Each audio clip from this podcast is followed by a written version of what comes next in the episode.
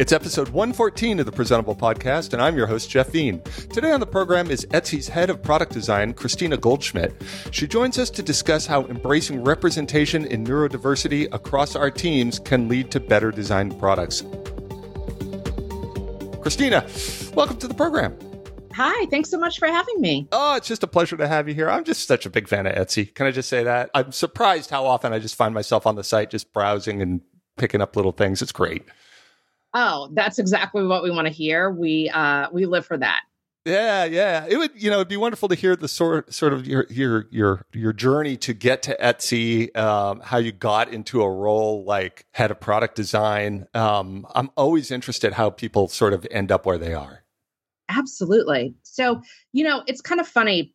A lot of it actually started when I was young my mom was a manicurist. She actually just retired this year during COVID times. And I really saw the power of small businesses because I got my first job as a web designer in the mid 90s mm. because my mom uh, was the big connector.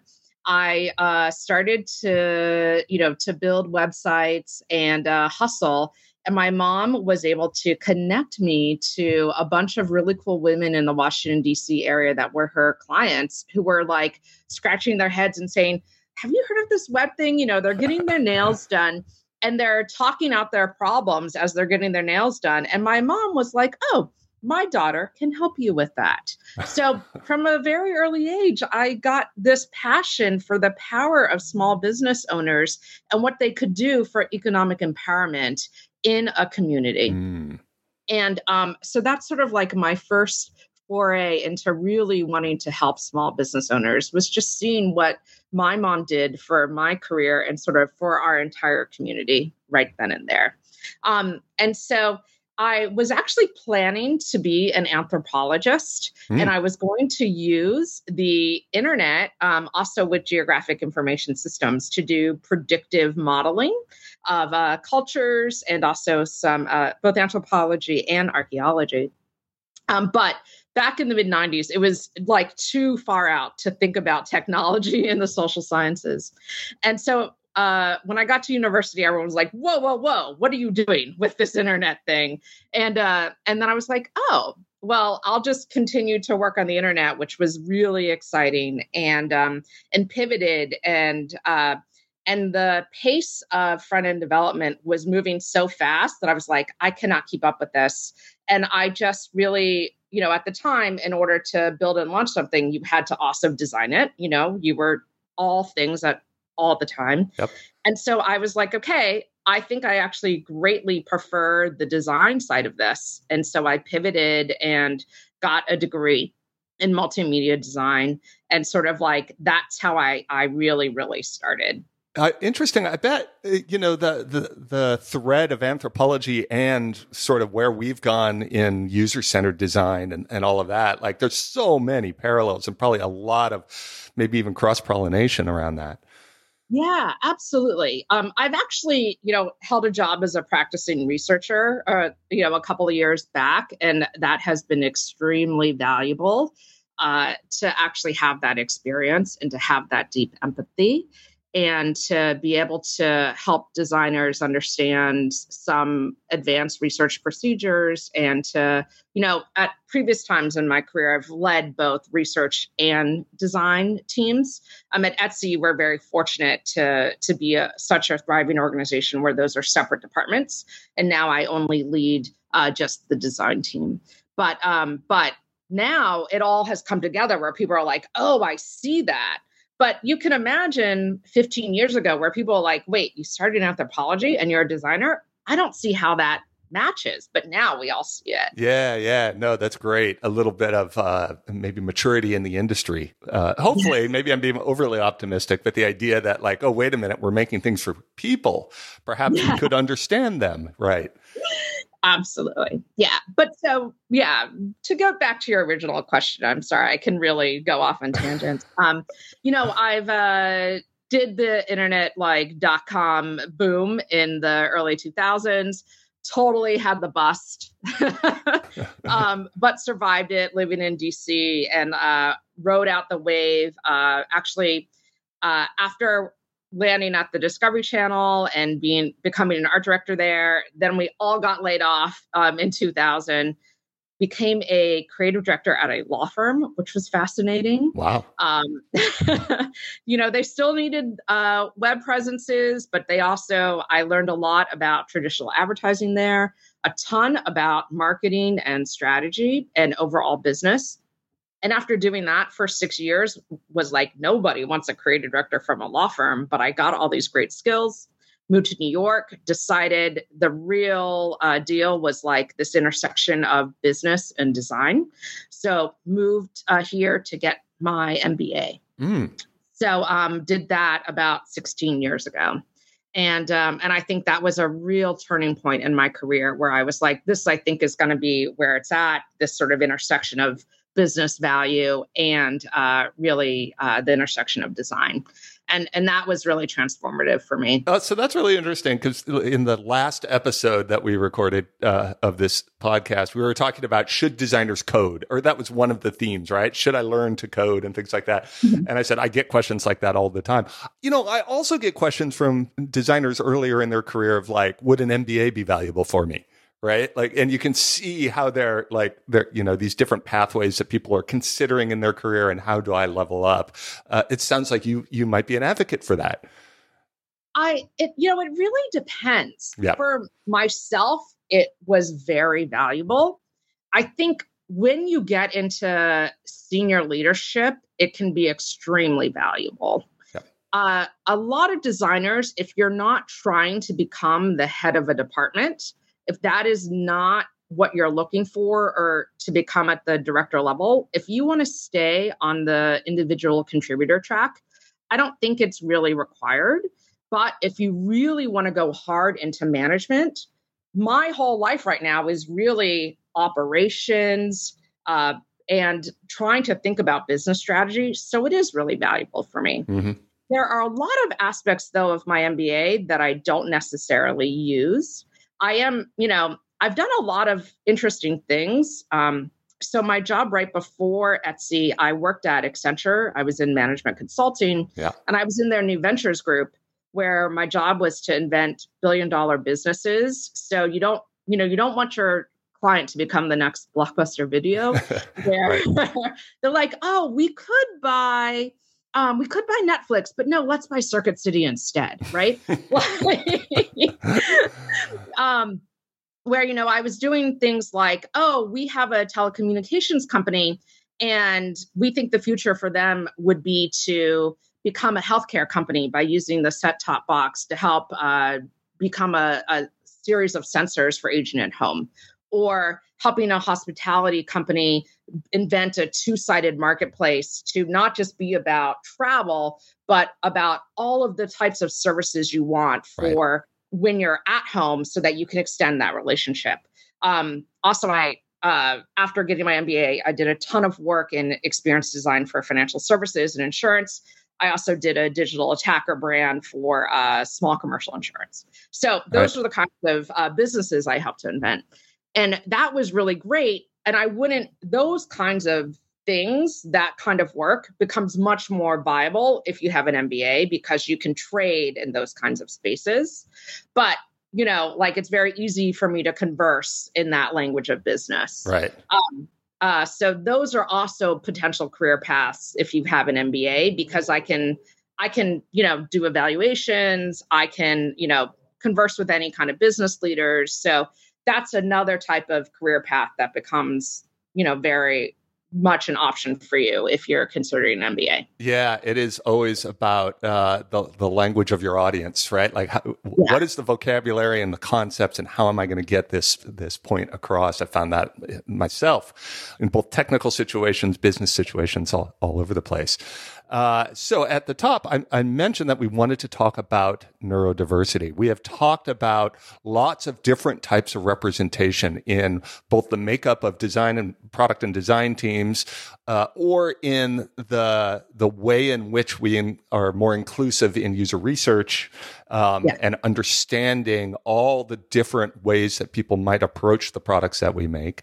Um, mm-hmm. it, and I'm very interested in both of those things, uh, especially since there seems to be growing uh, evidence that it leads to better outcomes. Um, yeah. Even something as base as, uh, you know, companies are more profitable when they have more diverse teams, right, and, and things like that.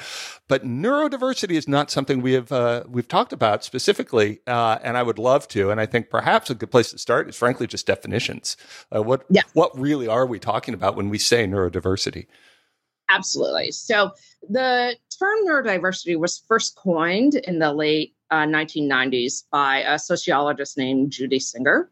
So she herself was on the autistic spectrum and she wanted a term to start to describe people who were um, with conditions like ADHD, autism, and dyslexia. Mm. Um, so that was sort of where this term started. Um, and it was all about sort of starting to describe sort of the the sort of the vastness of the human condition right? And so but what's very interesting about it is it's grown to uh, sort of encompass everything around neurocognitive differences. And now in modern nomenclature it's really talking about not just those forms of what may be considered sort of either um, what might be considered disabilities or disorders, but also going into also the world of um, mental health issues too.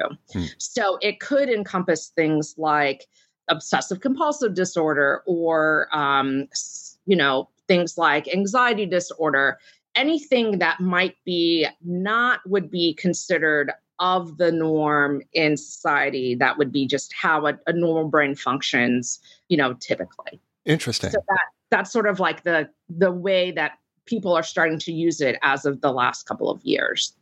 And so when this term was first used, you used to hear it a lot from parents who would talk mostly about their kids being on the autistic spectrum. Mm-hmm. So I didn't used to actually think about this term for myself, but now I actually do identify with this term because I'm actually someone who has dyslexia I am someone who actually has anxiety disorder and also complex post traumatic stress disorder. Mm. So I sort of think of this term talking about me for all three of those things.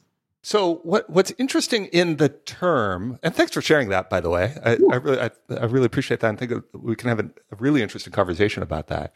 Mm-hmm. Um, but the the term is first of all having a classification that has seemingly less stigma attached to it, but mm-hmm. also I think a shift in a, a, fundamental understanding of different people and different minds to say that some of these quote unquote conditions don't need to be fixed, don't need to be solved, right? Like, yeah. um, eh, if you go back 50 years, my uncle was like forced to be right handed because, you know, being left handed was a disorder and it was not normal. And so they, you know, and, and, and if we could apply that more broadly to say there's a whole bunch of different sort of uh, there's a there's a big landscape where human cognition is, and all of it is valuable and doesn't need to be fixed, right? Yeah, absolutely. And I, I think that is really the modern thinking around this. And people start to to get really nitpicky around some of the words, right? So some people will actually say neurodiversity is just the definition of uh, we are all diverse. And then they'll start to say, well, let's talk about being neurodivergent or being neurotypical or neuroatypical. And so the terms are even starting to evolve in order to encompass this idea of not needing to uh, be fixed or sort of this larger spectrum of um, neurodiversity is just this concept that we are all diverse and that is the nature of, of humans in general. Right. And that could even be uh, a thing that we select for as we're building teams. I find that really interesting. Yeah, absolutely. Absolutely. And and I think that that's actually what we're going to start to see that people are I've actually um uh, started to hear people who were specifically starting to recruit for people who are neuroatypical or neurodiverse because they um, one they think that it's the right thing to do and two they're like it's it's going to make our our products better and um and you know i've even heard people say it it gives the rest of our teams so much pride. And so it's driving better cultural effects across their companies, in addition to just helping the bottom line and bringing the skills in from the individuals. It's having larger cultural effects as well. And that would be sort of affinity by the employees uh, towards uh, an organization that shares their values, that feels exactly. progressive, that probably does well for uh, keeping employees around. Yeah, right. And in today's day and age, you know, we're all talking about the the great resignation. I think you need to to think about all those concepts. This is the idea that uh, we're coming out of lockdown and everyone's like, I can change everything and I'm going to start with my job. Right, exactly, exactly. Or perhaps i I was just reading this morning this this idea of like many organizations say, "All right, everybody back to the office," and a big percentage of people saying, "Nope, um, yeah. I'm not coming back. I'm going to go work somewhere else that lets me uh, that embraces this new lifestyle. But anyway, all right, I have a bunch of questions about that, but let's take a little break before we do that. Uh, this episode is sponsored by our longtime friends, Pingdom from SolarWinds. Look, uh, a lot of people listening to this podcast will have a website uh, and with a, a, lot of different purposes that those websites serve. It could be, you know, driving people to your product or collecting sales leads, or maybe even making a global marketplace for handcrafted goods.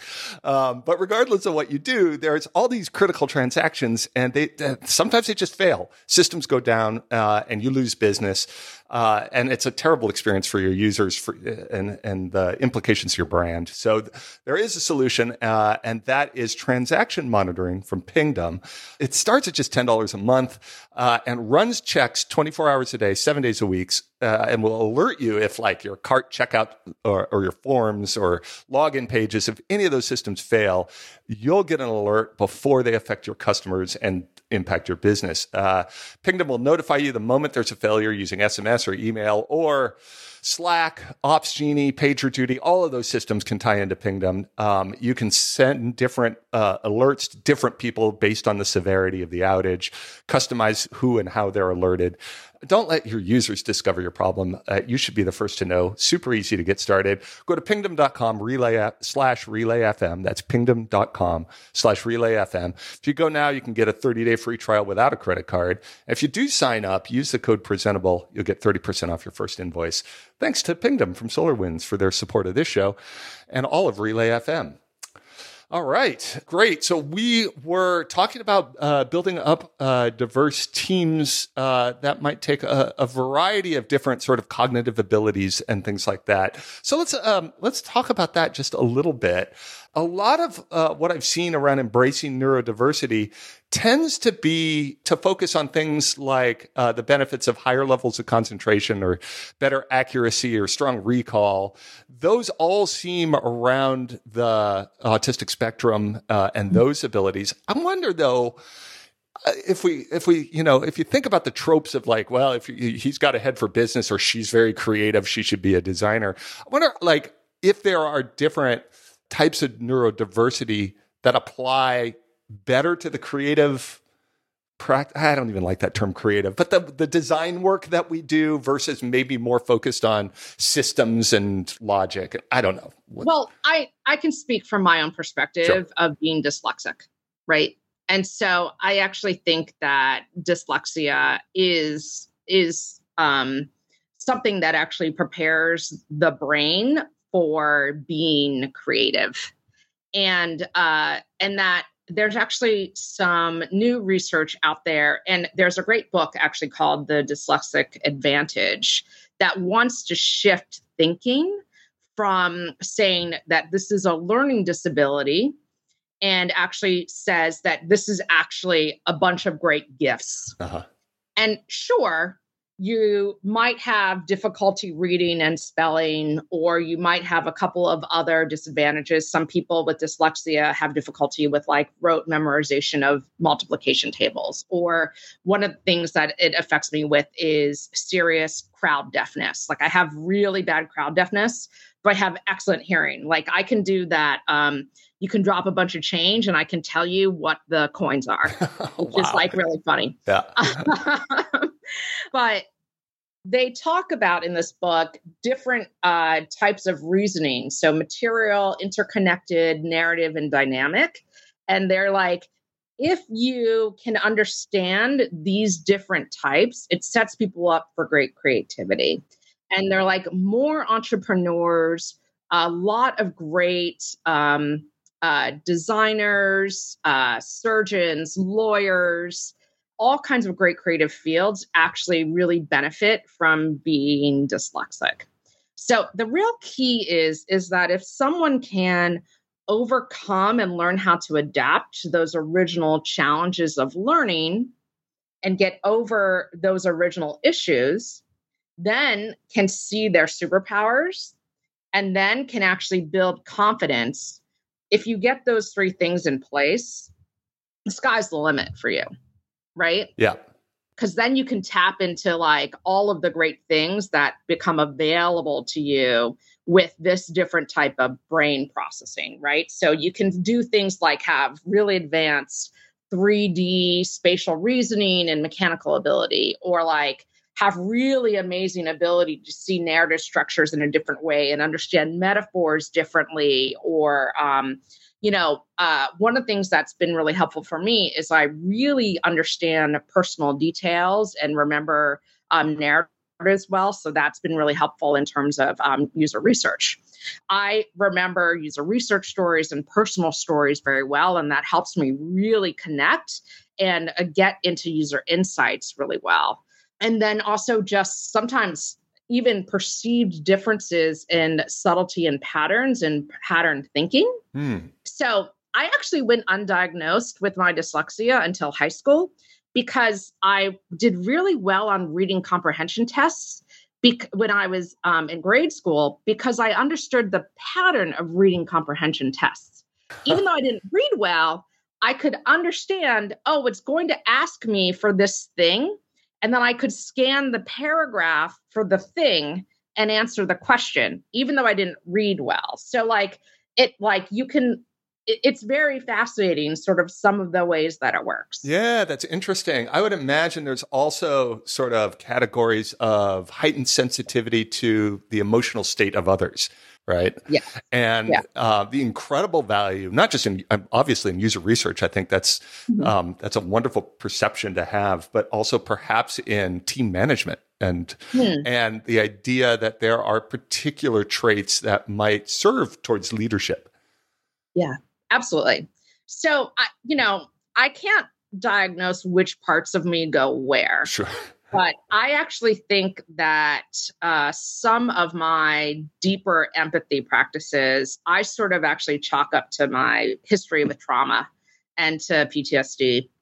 And um, when you have a history of trauma in your past, uh, and if you know, you think about, I, I don't want to get too scientific, but there's a concept called the polyvagal theory of the brain, um, where you, um, have this innate ability to always be looking for danger. Mm. You hmm. do it subconsciously. You're constantly subconsciously looking for it. And there's this vagal nerve that uh, is connected to from your brain at your spine to the medulla oblongata. I don't know if people remember that term from the, the movie Waterboy, but I, I think that that's the that's right. reference. um, but so uh, you're you're constantly processing both people and the surroundings around you um, to understand if people and your surroundings are safe. And so, as a you know a child uh, who had uh, trauma in my background, I have this heightened, always looking for trauma, trying to figure out like, okay, is this safe? How do I respond? How am I going to actually behave in the situation? And do I need to adjust myself or react? And I think that that gives me an extra amount of empathy that I'm always sort of leveraging and using and always thinking about other people and trying to respond. And so, though, you know, dealing with PTSD is hard. Sure. It actually does make me highly attuned to others and really empathetic to them. And and gives me this ability to really tune in and be really, really, really reactive to people. And I think when you're in um, a user research situation, people really feel it when they know that you really care about them and care about their opinions. Yep. Right.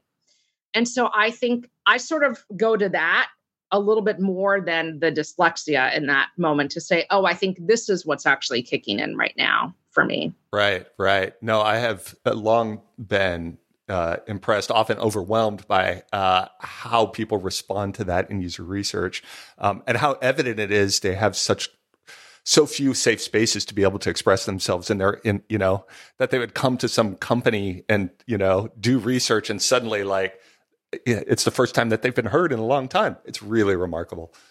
Yeah yeah yeah. And and you see so many researchers that just have that gift and how they're able to get people to walk through and open up. And and it's really remarkable. Yeah yeah. So uh, you have worked for uh, a number of let's just say traditional and large organizations that might be a little bit slower moving than say a company like etsy or you know more progressive companies. Uh, I wonder, you know, the, the, rise of employee resource groups, uh, how you get executives to uh, not just tolerate but actually sponsor people, uh, you know, and, and try to bring them up in the organization. Or there seems to be a lot uh, towards organizational change that needs to happen, and I wonder how you think about that. Yeah, yeah. So, um, one, I think it's really important to actually bring research, hmm. to bring evidence that says if you actually provide resources to your employees, that it will drive retention. So, this is actually a moment when sort of that business school uh, kicks in, right? right. I know how to make a business case for something. Yep. Um, and that is really helpful for me to say we need to provide these kinds of resources, and that actually will make a difference. Luckily, working at a company like Etsy, uh, at the beginning of 2021, we we're really progressive and they do a great job of doing engagement surveys and looking at the data. And we heard both in those engagement surveys and also from my own personal experience that uh, mental health needs were on the rise.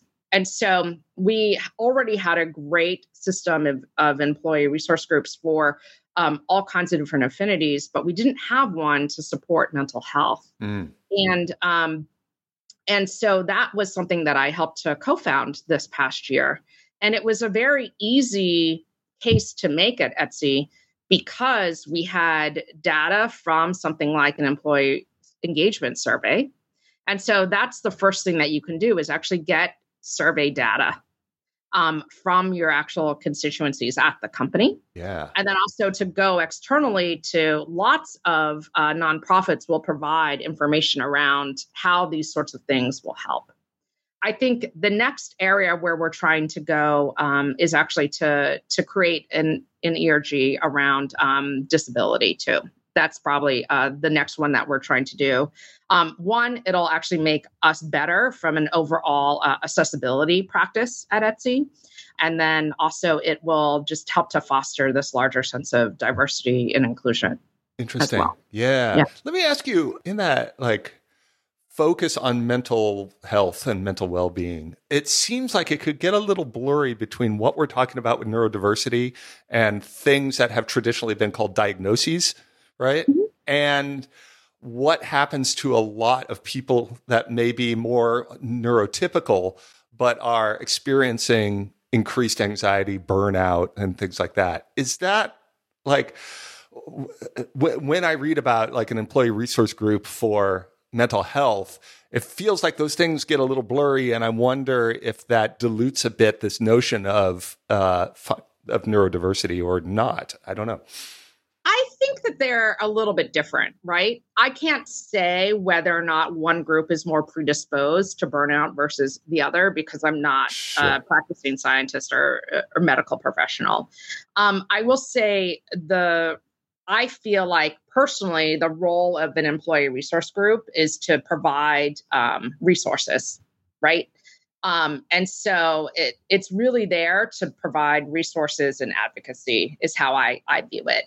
And so everything that we can do is to provide those resources and advocacy to help uh, combat burnout and to provide awareness around burnout and tools to help people manage burnout. Uh, so, in terms of neurodiversity, I think we're also uh, providing spaces for people to specifically also think about their forms of neurodiversity or um, where, you know, and also create community around it.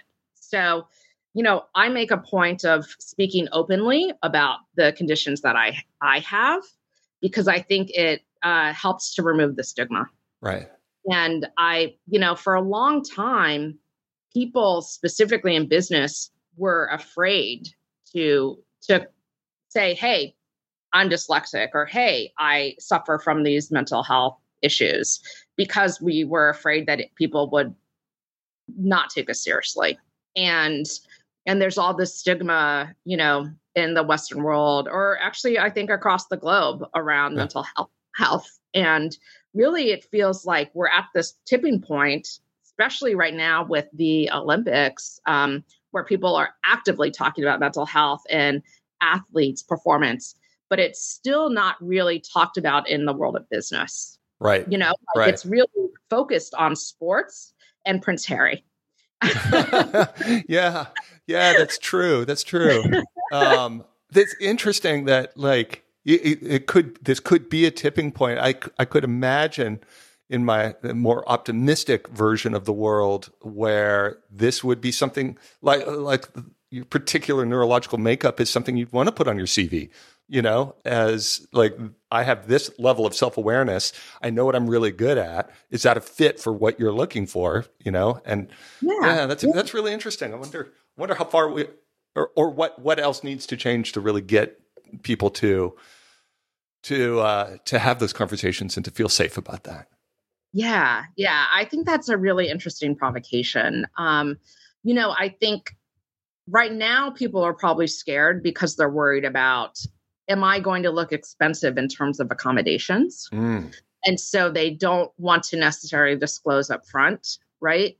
Um, because they're worried is this going to make me look like I'm going to want to take extra time off or that I'm going to need extra equipment or, um, you know, previous to 2020 that I'm going to want to work remote, right? right. Like, uh, whereas I think a lot of all of that is changing and you know like something that's really important for being dyslexic is having the ability to have things read to me and so uh, right now there are those kinds of accessibility tools built into chrome. And so i don't need a screen reader. I if i want something read i can turn on that that like in chrome and like i can get something read to me if i need it. So that that solves a lot of any cost implications that yeah. one would worry about. Right. yeah but if we take like a you know a two or three decade uh, view on it, uh, uh, on things like the changes that have happened to business based on uh, the ADA, right, and yeah, and physically yeah. disabled uh, people in the workplace and our accommodations for that, like fundamentally changed architecture of business, like yes. of, of, of actual buildings, like uh, to worry about cost and accommodation. I think is is a great thing to focus on for sure because we've done it before. Yeah, absolutely. Yeah. No, I, I think that there's a, that now really again is the tipping point and that there's a, a bright future where we can look at these things again as superpowers and gifts as opposed to hindrances. Yeah. And it could probably lead to a competitive advantage in recruiting, as we've said before, putting it right in the job descriptions um, and and explicitly, not just we accommodate, but like explicitly we celebrate, we look for this kind of diversity as we do in, in any other uh, any other places. Interesting. That's great. Uh, where can people find out more? It sounds like there's a, a, a lot.